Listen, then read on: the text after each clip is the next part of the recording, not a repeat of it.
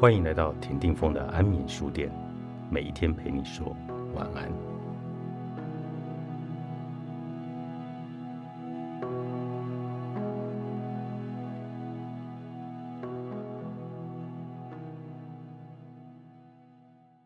枪声响起，我跟一排年纪相仿的孩子一块冲了出去，绕过历史悠久的三角街。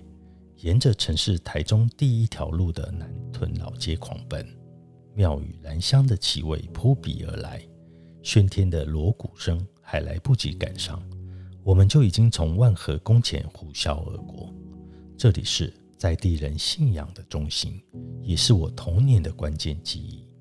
从小到大，我生活在爸妈无条件给予我的满满的爱里面，爸妈都来自于。观念保守、家教严格的家庭，然而，即便受到日式教育的影响，加上传统农业社会刻苦耐劳的习惯，并没有全然定义爸妈对我们的教育方式。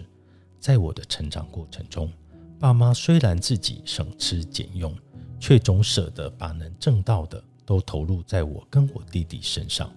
记得我们从小念台中数一数二昂贵的双语幼稚园。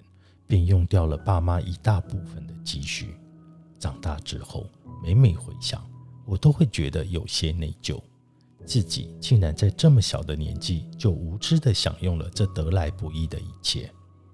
在有正式的学业压力之前，我学足球、西洋棋、小提琴、画画、游泳。在三十五度没有遮蔽物的球场上，爸妈会在烈日下为我跟弟弟欢呼。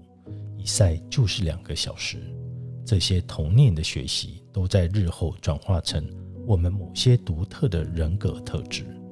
在怨恨父母给予人生太多禁锢之前，我们都要记得，在那根本无法遥望未来的当下，父母便无条件地把全部都投注到我们的身上。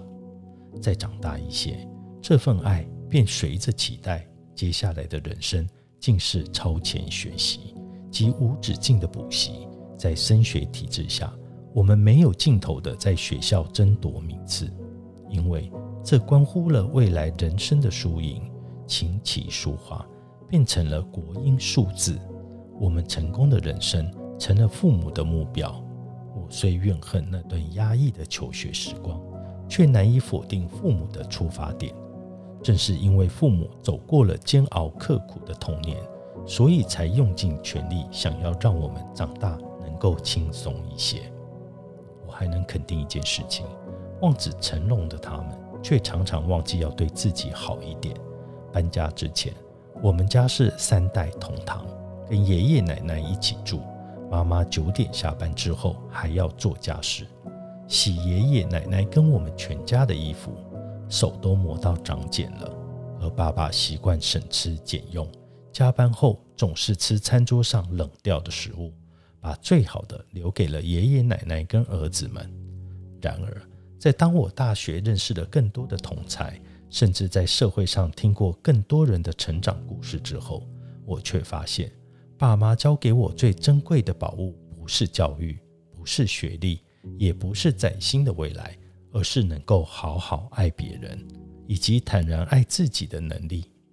无论是在平时的人际互动，还是在地震后的尼泊尔震央，当遇见受伤的人，我总能快速理解对方心中那些因为家庭背景、成长经历而累积的心灵破洞，进而找到对方美好的一面。当遇见比自己拥有更多的人，我也不曾看低自己的价值，因为我总能理解他的自信来自何处。不管与什么样的人相处。我总觉得自己是一个完整的人，这是一种用爸妈的爱酝酿了二十年的幸运。我的叛逆来得很晚，却也来得正是时候。到台北念书之后，我获得了无比的自由，动不动就背着背包去旅行。有了远山呼唤之后，更是时常跑尼泊尔。弟弟后来也到台北念书了，念建筑系的他总是忙得昏天暗地。根本没有时间睡觉，有时候我们已读不回成了常态。退休的爸妈便会开车上来台北找儿子们，确认我人还在台湾，也确认弟弟长期熬夜的身体是否无恙。大四之前，爸妈都觉得我投入尼泊尔的儿童教育只是在玩社团。直到远山呼唤陆续登上媒体，也完成了集资，开始把前脚踏进社会，爸爸才嗅到了空气中的危险气息。这叛逆之气千丝万缕，从台北飘到了台中，最终露了马脚。大学时期，爸妈对我的期待是到国外念研究所。之后就留在国外，或是在台湾找份好工作。但我心里明白，这必胜之道不是我要的人生。我想要的是充满不确定性的冒险。当时远山呼唤已经箭在弦上，我跟 Emily 早已心一狠，将组织成立申请书送交内政部。也就是说，爸妈二十年来省吃俭用的栽培。最终都将被二十二岁即将大学毕业的儿子拿来赌一把。更何况，当时的远山什么稳固的基础都没有，做父母的有谁能够安然的接受呢？那一年，我时不时会跟 Emily 聊到这件事。她的爸妈都是老师，说服父母的情况也没有比我好到哪里去。但我们就仗着台北天高皇帝远。分别自行实施三步政策：不谈判、不接触、不妥协。就这样一路从毕业开始，拖了半年之久。那段期间，我们进驻台大的创业育成空间——台大车库，一边继续利用母校的名头挡一下父母，一边拼命建立起非营利组织的长期基础。然而，在这一切的过程中，爸妈始终默默地支持着我。有一次我回家，他观察到我压力太大，对我说了一句：“没有关系，三十岁前不用追求稳定的生活，找到喜欢做的事情最重要。”当下，我想起十八岁成年的那一天，妈妈递给我一个信封，里面装着一张机票的购票明细。她说：“这是我送给你的成年礼，只考完以后你就自己搭飞机。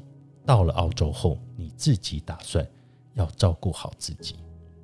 我也想到，十三岁的时候，吵着要去爬玉山，妈妈便一起打电话拜托登山社收留我。